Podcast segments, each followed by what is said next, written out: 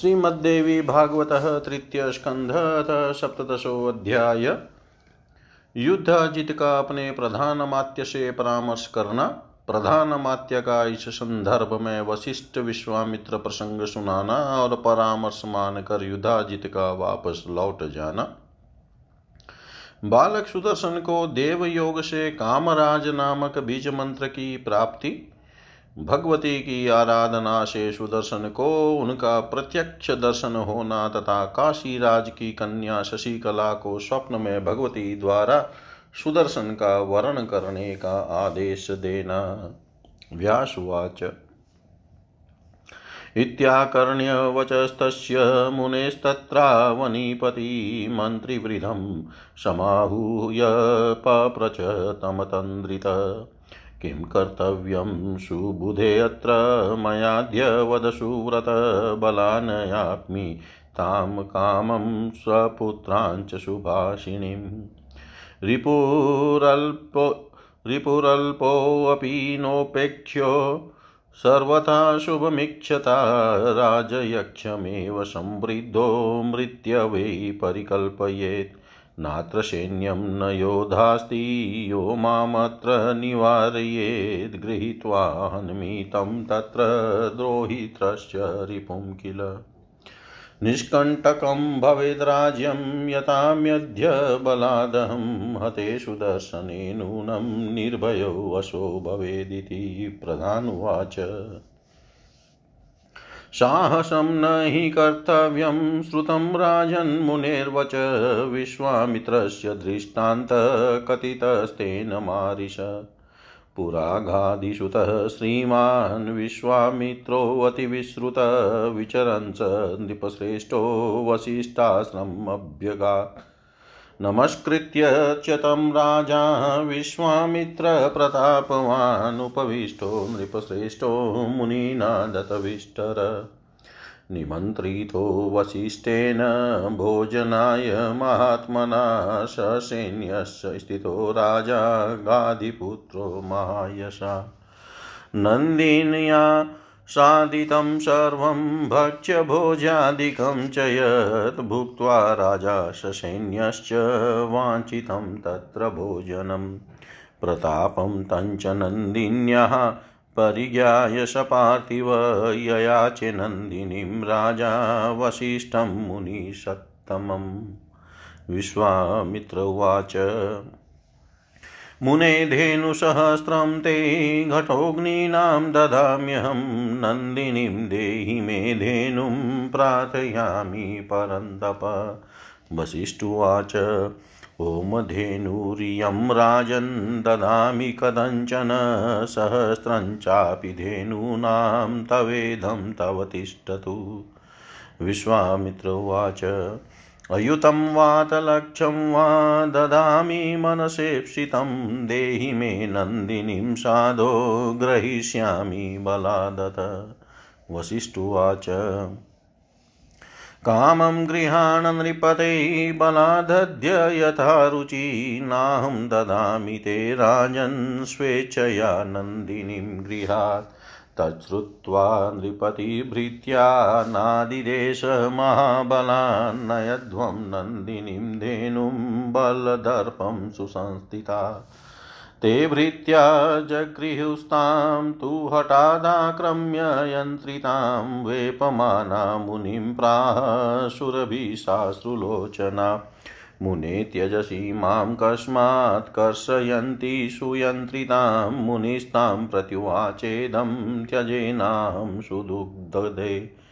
बलानयति राजाशो पूजितोऽद्य मया शुभे, किं करोमि न चेचामि त्यक्तुं त्वां मनसा किल। इत्युक्ता मुनिना धेनु क्रोधयुक्ता बभूवः हम्बारहं चकाराशु क्रूरशब्दं सुदारुणम्। उदगतास्तत्र देहातु देत्या घोरतरास्तना सायुधास्तिष्ठतिष्ठेति ब्रुवन्तः कवचावृता। सैन्यं सर्वं हतं तैस्तु नन्दिनी प्रतिमोचिता एकाकी निर्गतो राजा विश्वामित्रोऽतिदुःखिता हन्तपापोऽतिदीनात्मा निन्दनक्षात्रबलं महत् ब्राह्मं बलं दुराराध्यं मत्वा तपसि संस्थिता। तप्त्वा बहूनि वर्षाणि तपो घोरं महावनेर्षित्वं प्राप गाधेयस्त्यक्त्वा क्षात्रं विधिं पुनः। तस्मात् त्वमपि राजेन्द्र, मा कृता वैरमद्भुतं कुलनाशकरं नूनं तापशैषः संयुगम्। मुनिवर्यं व्रजाद्य त्वं समाश्वास्य तपोनिधिं सुदर्शनोऽपि राजेन्द्र तिष्ठत्वत्र यथा सुखम् बालोऽयं निर्धन किं ते करिष्यति नृपाहितं, वृथा ते वैरभावोऽयं न। वृथा ते वैरभायोऽयं नाते दुर्बले शिशो दया सर्वत्र कर्तव्या, दैवाधीनमिदं जगतीश्वर्या किं नृपश्रेष्ठ यद्भाव्यं तद्भविष्यति वज्रं तृणायते राजन् देवयोगान् संशय तृणं व्रजायते क्वापि समये देवयोगत। शशको हन्ति शार्दूलम् अशको वेयता यथा वै तथा गजं, साहसं मुञ्च मेधाविन् कुरु मे वचनमितं व्यासुवाच।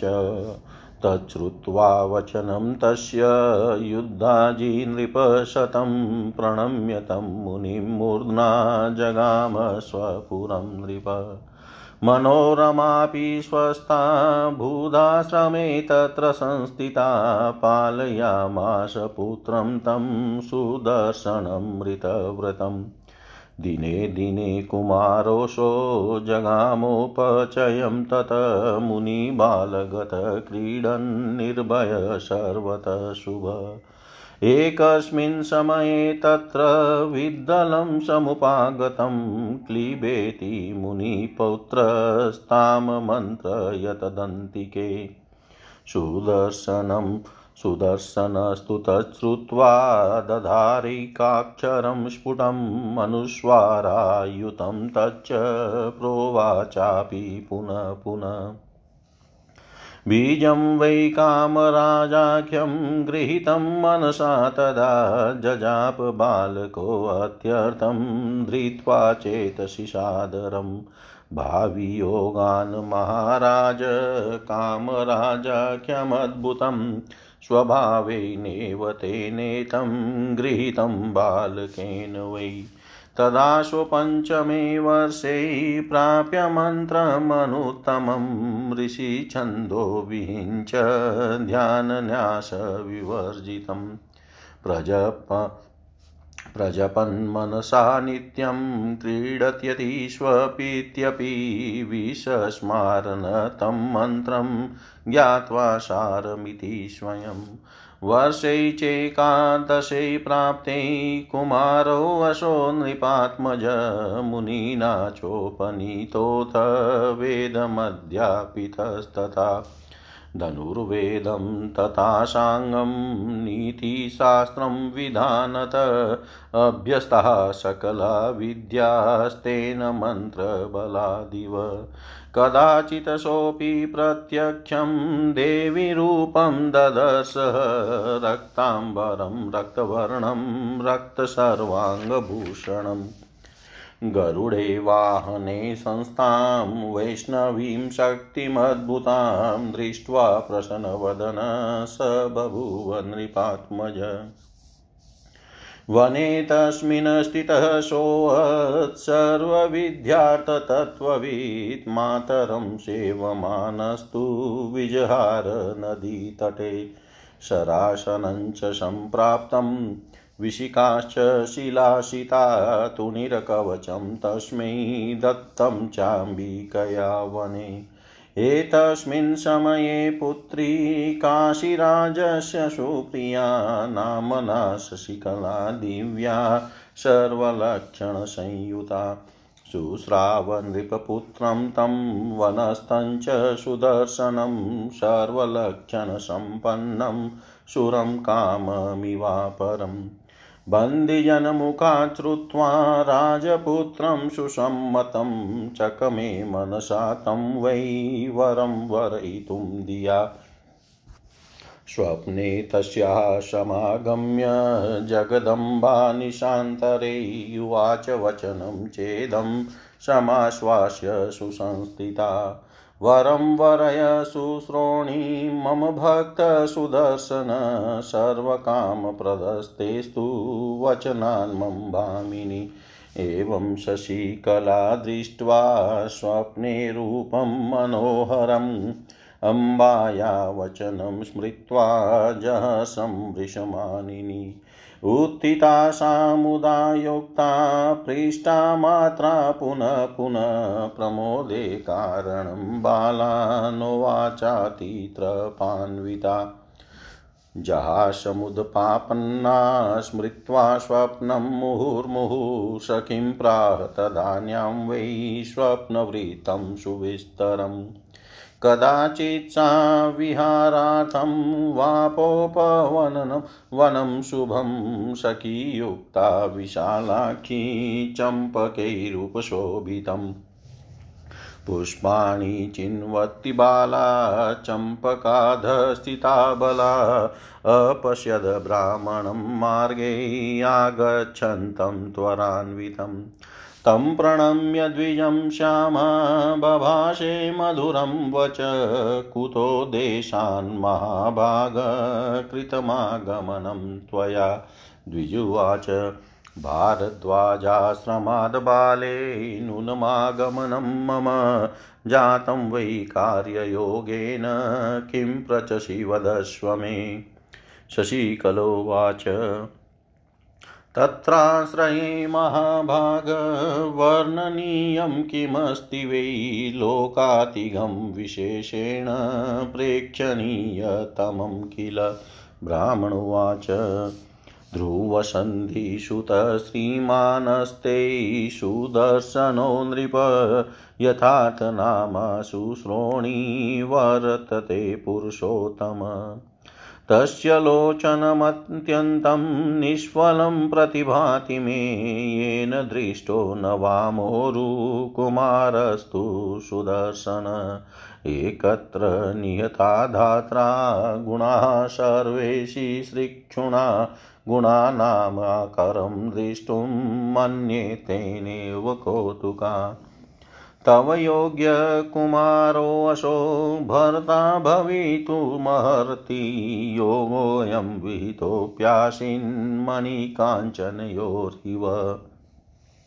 योगोऽयं विहितोऽप्यासीन्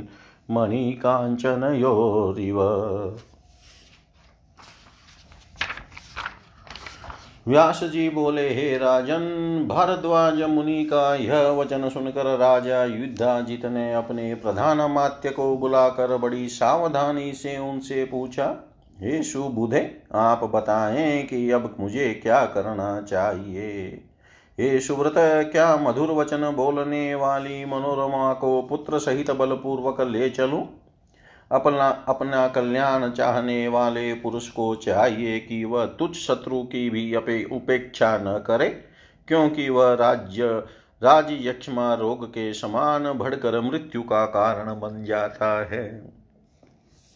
यहाँ न कोई सेना है और न कोई योद्धा ही है जो मुझे रोक सके। अतः मैं अपने दो हित्र के शत्रु उस सुदर्शन को पकड़कर अभी मार डालूँगा। यदि मैं बलपूर्वक इस प्रयत्न में सफल हो जाता हूँ तो उसका राज्य निष्कंटक हो जाएगा। सुदर्शन के मर जाने पर निश्चय ही वह निर्भय हो जाएगा। प्रधान मात्य ने कहा, हे राजन, ऐसा दुस्साहस नहीं करना चाहिए। अभी आपने भारद्वाज मुनि का वचन सुना ही है। हे मान्य, उन्होंने इस संबंध में विश्वामित्र का दृष्टांत दिया है। प्राचीन समय में गाधी तनय विश्वामित्र एक समृद्धिशाली तथा प्रसिद्ध राजा थे। एक बार वे महाराज घूमते हुए महर्षि वशिष्ठ के आश्रम में जा पहुँचे। प्रतापी राजाओं में श्रेष्ठ वे महाराज विश्वामित्र उन्हें प्रणाम करके मुनि द्वारा प्रदत्त आसन पर बैठ गए। उसके बाद महात्मा वशिष्ठ जी ने उन्हें भोजन के लिए निमंत्रित किया। तब वे महायशस्वी गाधी पुत्र विश्वामित्र अपने सैनिकों सहित उपस्थित हो गए। उस समय भक्ष्य तथा भोग्य, भोज्य आदि जो भी आवश्यक हुआ, वह सब उनकी नंदनी गौ ने उपस्थित कर दिया। सेना समेत राजा विश्वामित्र मनोवांचित भोजन करके से नंदनी गौ का प्रभाव समझकर वे राजा उन मुनि श्रेष्ठ वशिष्ठ जी से नंदनी गौ मांगने लगे।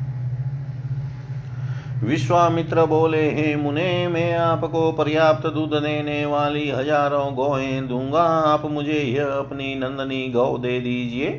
हे परम परंतप, मैं यही प्रार्थना कर रहा हूँ। वशिष्ठ बोले, हे राजन, यह गौ होम के लिए भविष्य प्रदान करती है, अतः मैं इसे किसी प्रकार भी नहीं दे सकता। आपकी हज़ार गौएँ आपके ही पास रहे। विश्वामित्र बोले, हे साधो, मैं आपकी इच्छा के अनुसार दस हज़ार अथवा एक लाख गौएँ दे रहा हूँ। आप नंदिनी मुझे दे दीजिए, नहीं तो मैं इसे बलपूर्वक ग्रहण कर लूँगा। वशिष्ठ बोले, हे नृपते, जैसी आपकी रुचि हो, आप इसे बलपूर्वक अभी ले लीजिए। किंतु हे राजन, मैं तो इस नंदनी को स्वेच्छा से अपने आश्रम से आपको नहीं दूँगा।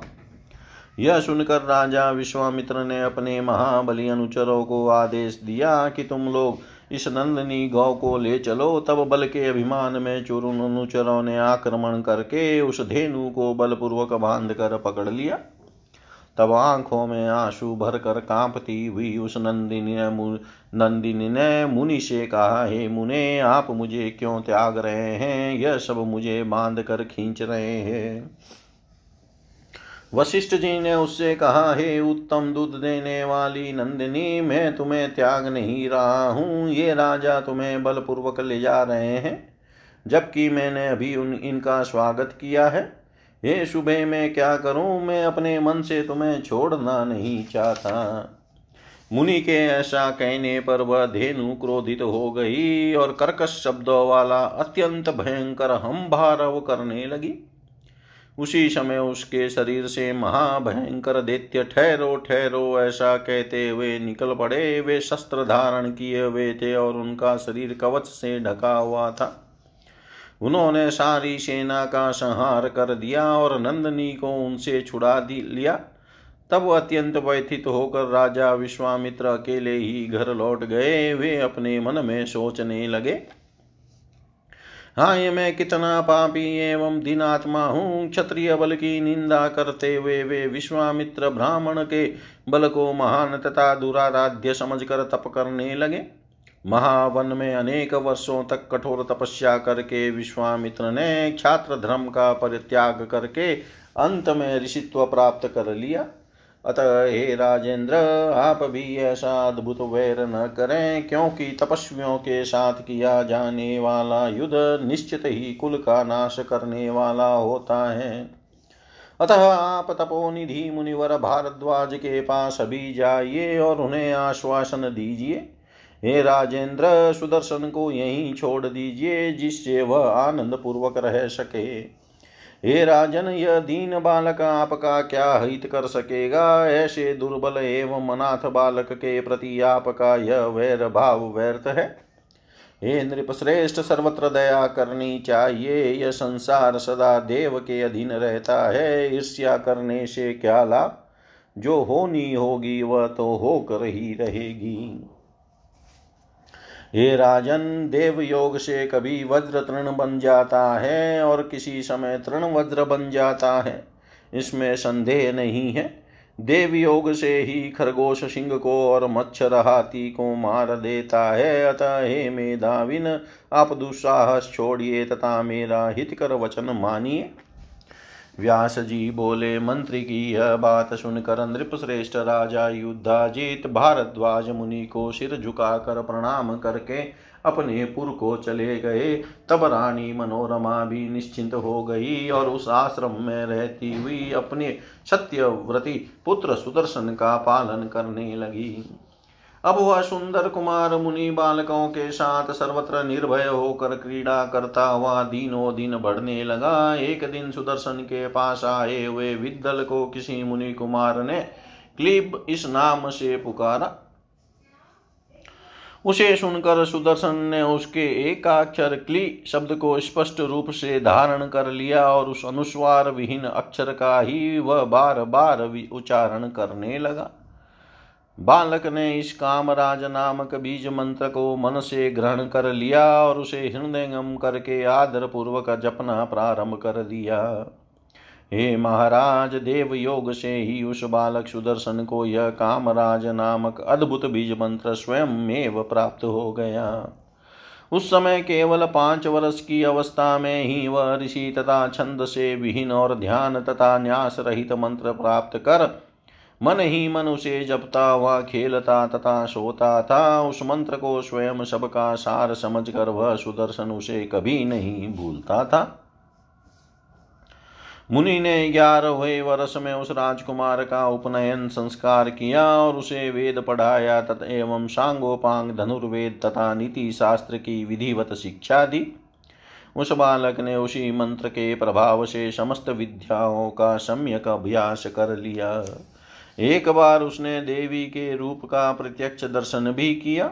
उस समय वे लाल वस्त्र धारण किए थी। उनके विग्रह का रंग भी लाल था और उनके सभी अंगों में रक्त वर्ण के ही आभूषण सुशोभित तो हो रहे थे।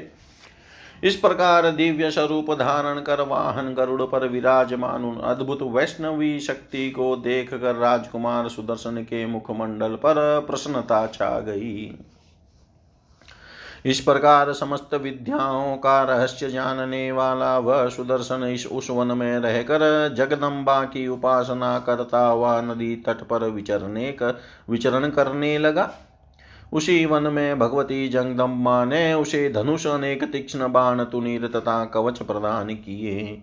इसी समय सभी शुभ लक्षणों से युक्त शशिकला नाम से विख्यात काशी राज की परम प्रिय पुत्री ने उस वन में रहने वाले समस्त शुभ लक्षणों से संपन्न पराक्रमी तथा दूसरे कामदेव के समान प्रतीत होने वाले राजकुमार सुदर्शन के विषय में सुना। बंदी जनों के मुख से अति सम्मानित राजकुमार के विषय में सुनकर शशिकला ने मन ही मन बुद्धि पूर्वक उसे पति रूप में वर्ण करने का निश्चय कर लिया। उसी दिन आधी रात को जगदम्बा स्वप्न में शशिकला के पास आकर स्थित हो गई और उसे आश्वस्त करके यह वचन बोली, हे सुश्रोणी, सुदर्शन मेरा भक्त है, तुम उसी को अपना पति स्वीकार कर लो। हे भामिनी, मेरी आज्ञा से वह तुम्हारी सब कामनाएँ पूर्ण करेगा।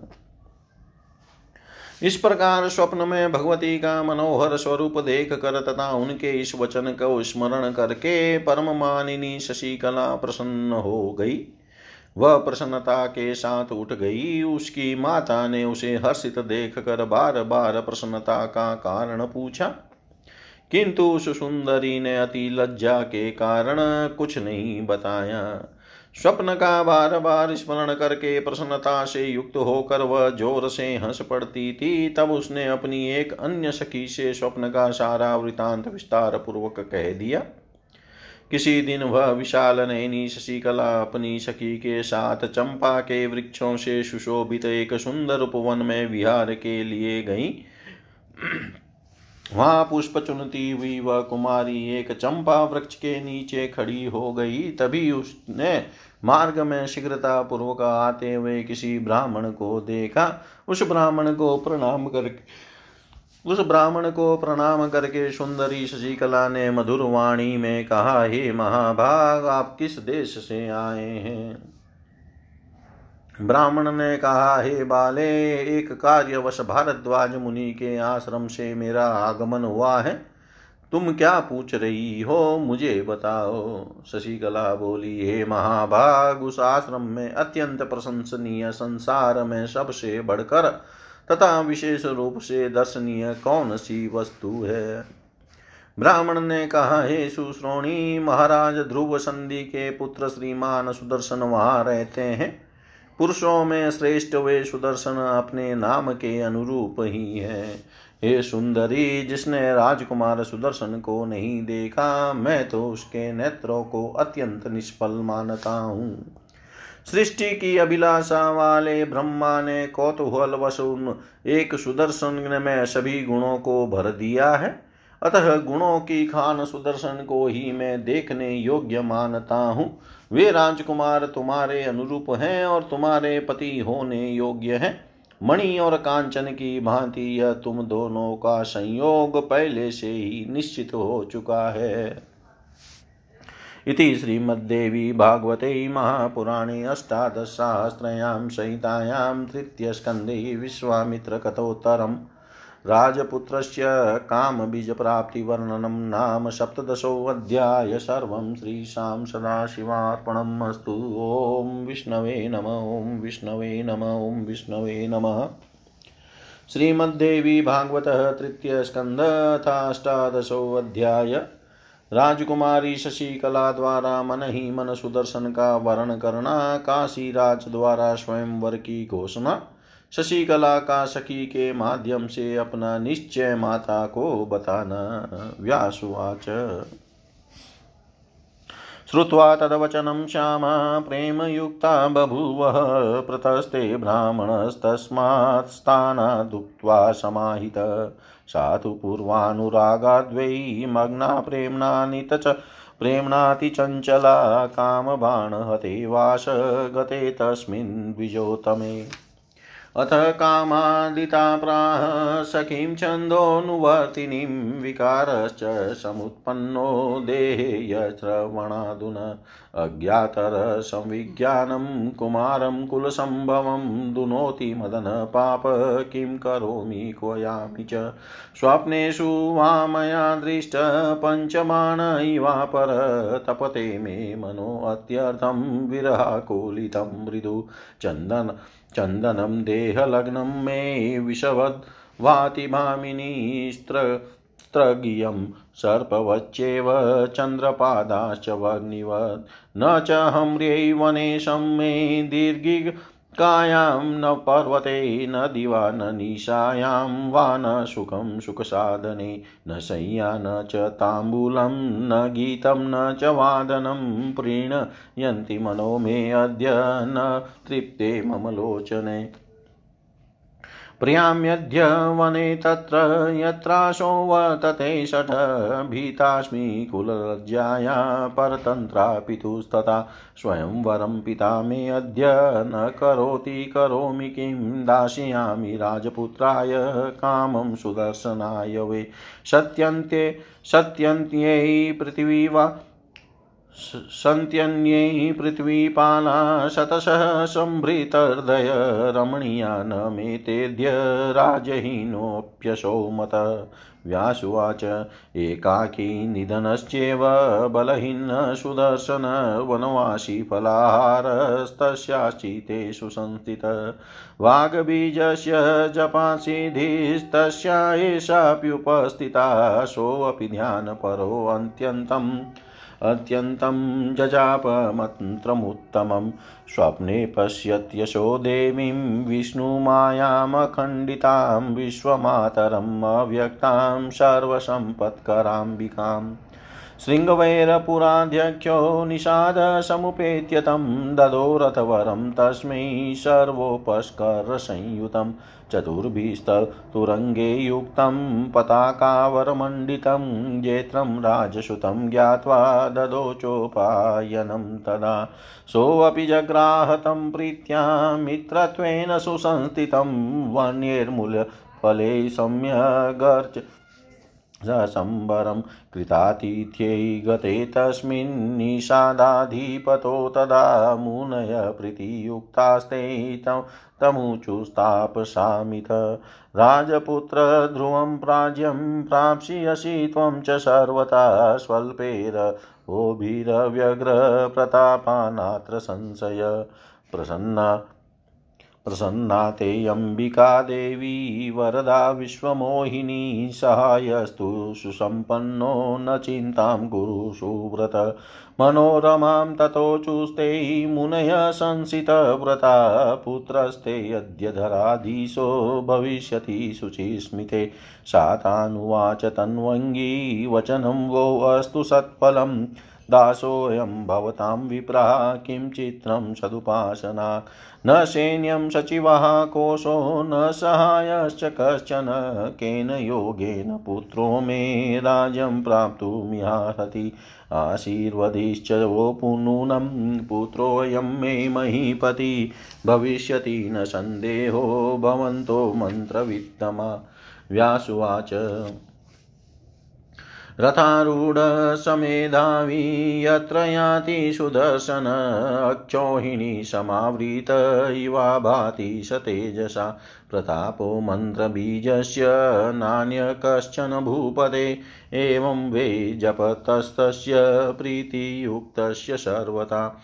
सम्प्राप्य सद्गुरोर्बीजं कामराजाख्यमद्भुतं जपेद्यस्तु शुचिशान्तः सर्वान् कामान् वाप्नुयात्। न तदस्ति पृथिव्यां वा दिवि वापि सुदुर्लभम् प्रसन्नाया शिवाया च यदप्राप्यं नृपोत्तम। ते मन्दास्ते अतिदुर्भाग्या रोगैस्ते समभिद्रुता येषामचितेन विश्वासो भवेदम्बार्चनादिषु। या माता सर्वदेवानां युगादो परिकीर्तिता आदिमातेति विख्याता नाम्ना तेन कुरुद्वः। बुद्धिः शक्ति शक्तिः श्रद्धामतिः स्मृति। सर्वेषां प्राणिनां सा वै प्रत्यक्षं वै विभाषते। न जानन्ति नरा ये वै मोहिता मायया किल न भजन्ति कुतकर्ग्या देवीं विश्वेश्वरीं शिवां। ब्रह्मा विष्णुस्तथा शम्भुवासवो वरुणो यम वायुरग्निः कुबेरश्च त्वष्टा पूषाश्विनो भग आदित्या वशवो रुद्रा विश्वे देवा मरुद्गणा सर्वे ध्यायन्ति तां देवी सृष्टिस्थित्यन्तकारिणीम्। को न सेवेत विद्वान् वै तामशक्तिं परमात्मिकां सुदर्शनेन सा ज्ञात्वा देवी सर्वार्थदा शिवा ब्रह्मेव साति दुष्प्राप्या विद्या विद्यास्वरूपिणी योगगम्या पराशक्ति मुमुक्षूणां च वल्लभा। परमात्मस्वरूपं को वेतुर्महरति तां विना यां सृष्टिं त्रिविधां कृत्वा दर्शयत्यखिलात्मने। सुदर्शनस्तु तां देवीं मनसा परिचिन्तयन्। राज्यलाभात् परं प्राप्य सुखं वै स्थितः। सापि चन्द्रकलात्यर्थं कामबाणप्रपीडिता नानोपचारेरनीशं ददार दुःखितं वपु। तावतस्यापिता ज्ञात्वा कन्यां पुत्रवरार्तिनीं सुबाहुकार्यामाश स्वयंवरमतन्द्रित।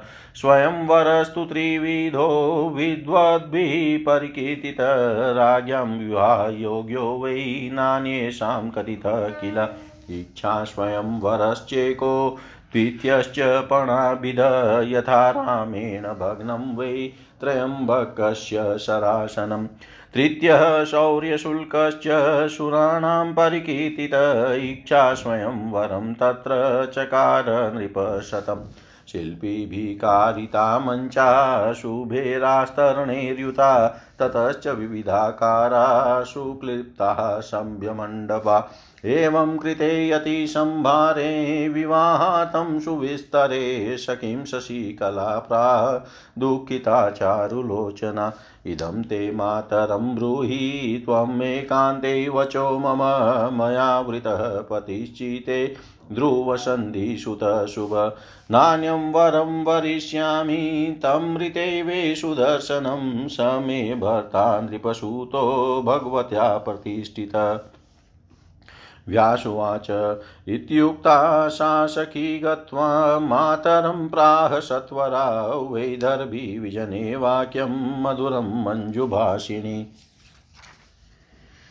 पुत्री ते दुःखिता प्राह, साध्वी त्वां मन्मुखेन य शृणु त्वं कुरु कल्याणी, तद्धितं त्वरिताधुना। भारद्वाजाश्रमे पुण्य भारद्वाजाश्रमे पुण्ये ध्रुवसन्धिसुतोऽस्ति य स मे भर्ता वृत्तिश्चितैव नान्यं भूपं वृणोम्यहं। व्यासुवाच।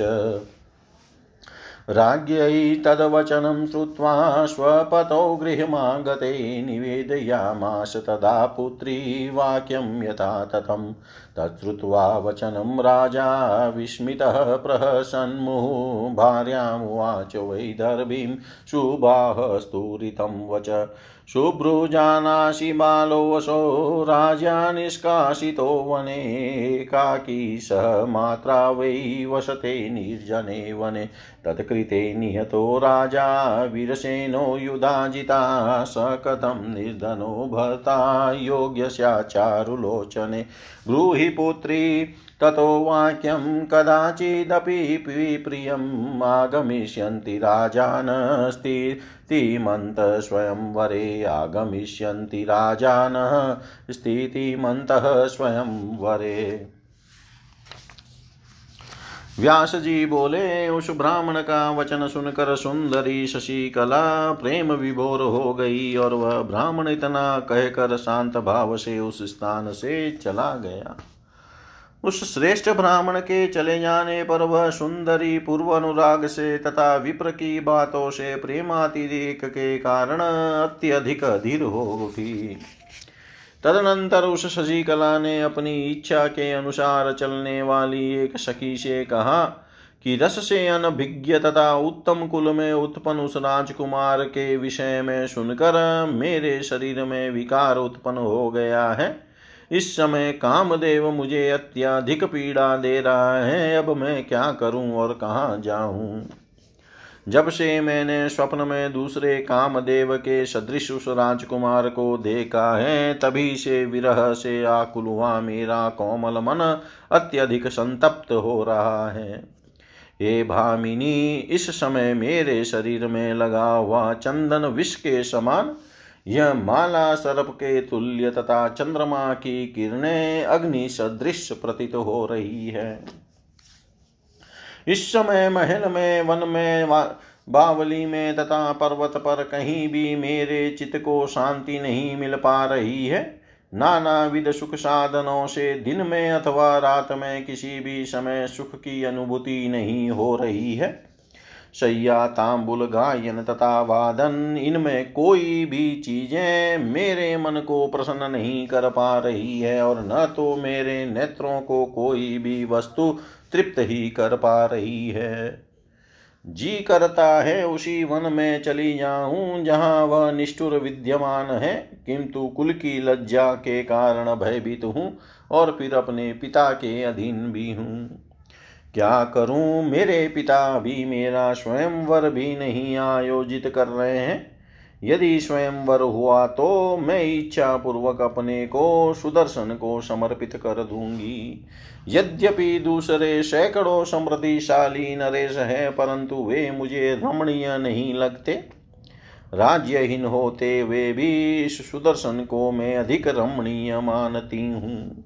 व्यास जी बोले, अकेला निर्धन बलहीन वनवासी तथा फल का आहार करने वाला होते हुए भी सुदर्शन उस शशिकला के हृदय में पूर्ण रूप से बस गया था। भगवती के वाग बीज मंत्र के जप से सुदर्शन को यह सिद्धि प्राप्त हो गई थी।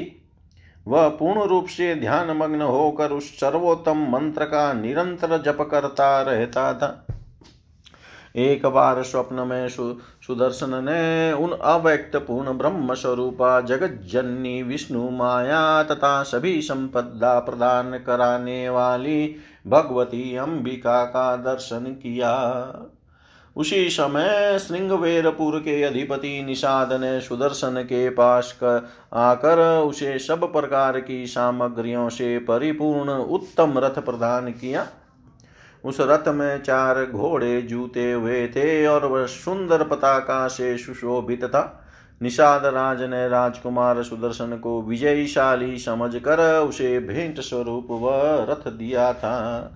सुदर्शन ने भी प्रेम पूर्वक उसे स्वीकार कर लिया और मित्र रूप में आए हुए उस निषाद का वन्य फल मूलों से भली भांति सत्कार किया।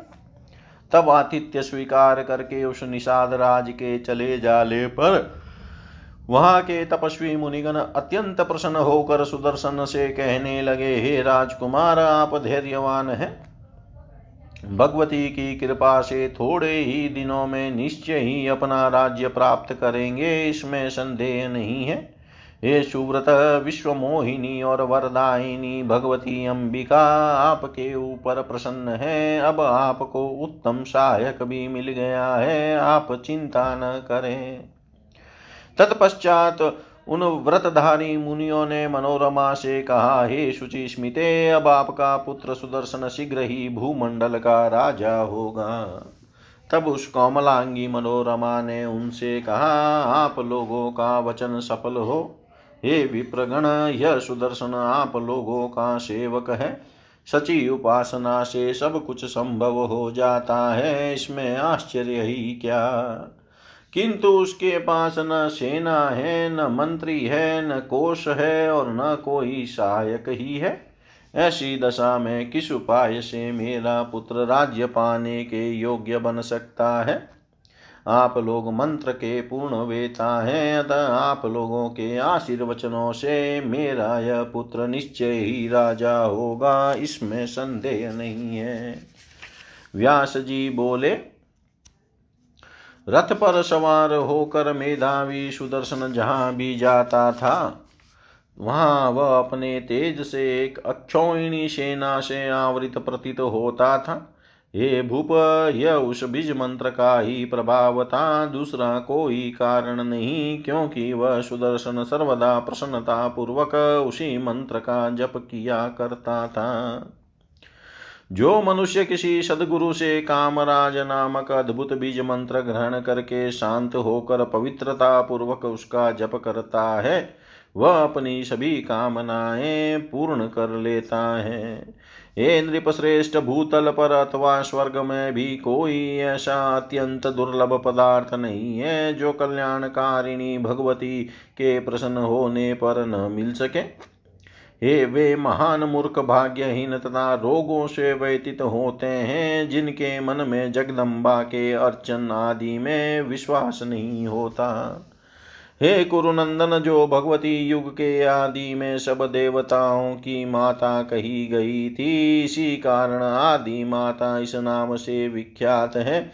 वे ही बुद्धि, कीर्ति, धृति, लक्ष्मी, शक्ति श्रद्धामती और स्मृति आदि रूपों से समस्त प्राणियों में प्रत्यक्ष दिखाई देती है।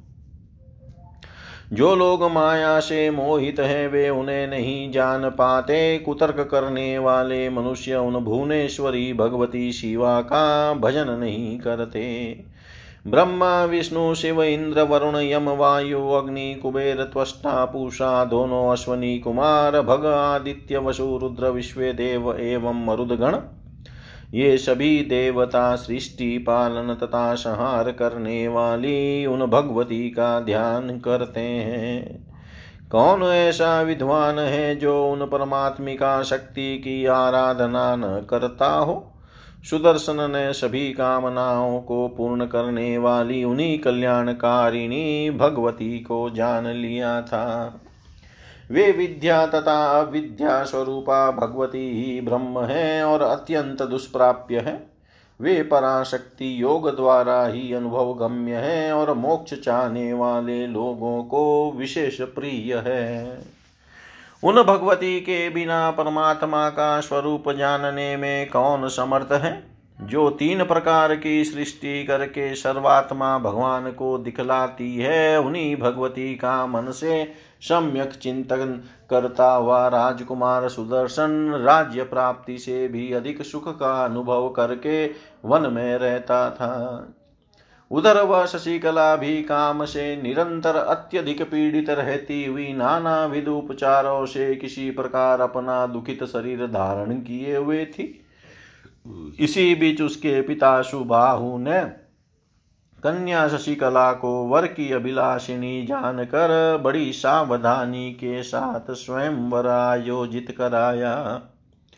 विद्वानों ने स्वयंवर के तीन प्रकार बताए हैं। वह क्षत्रिय राजाओं के विवाह हेतु उचित कहा गया है, अन्य के लिए नहीं। उनमें प्रथम इच्छा स्वयंवर है, जिसमें कन्या अपने इच्छा अनुसार पति स्वीकार करती है। दूसरा पण स्वयंवर है जिसमें किसी प्रकार का पण शर्त रखा जाता है। जैसे भगवान श्री राम ने जानकी के स्वयंवर में शिव धनुष तोड़ा था। तीसरा स्वयंवर शौर्य शुल्क है, जो शूरवीरों के लिए कहा गया है। नृपश्रेष्ठ सुबाहु ने उनमें इच्छा स्वयंवर का आयोजन किया। शिल्पियों द्वारा बहुत से मंच बनवाए गए और उन पर सुंदर आसन बिछाए गए। तत्पश्चात राजाओं के बैठने योग्य विविध प्रकार विविध आकार प्रकार के सभा मंडप बनवाए गए।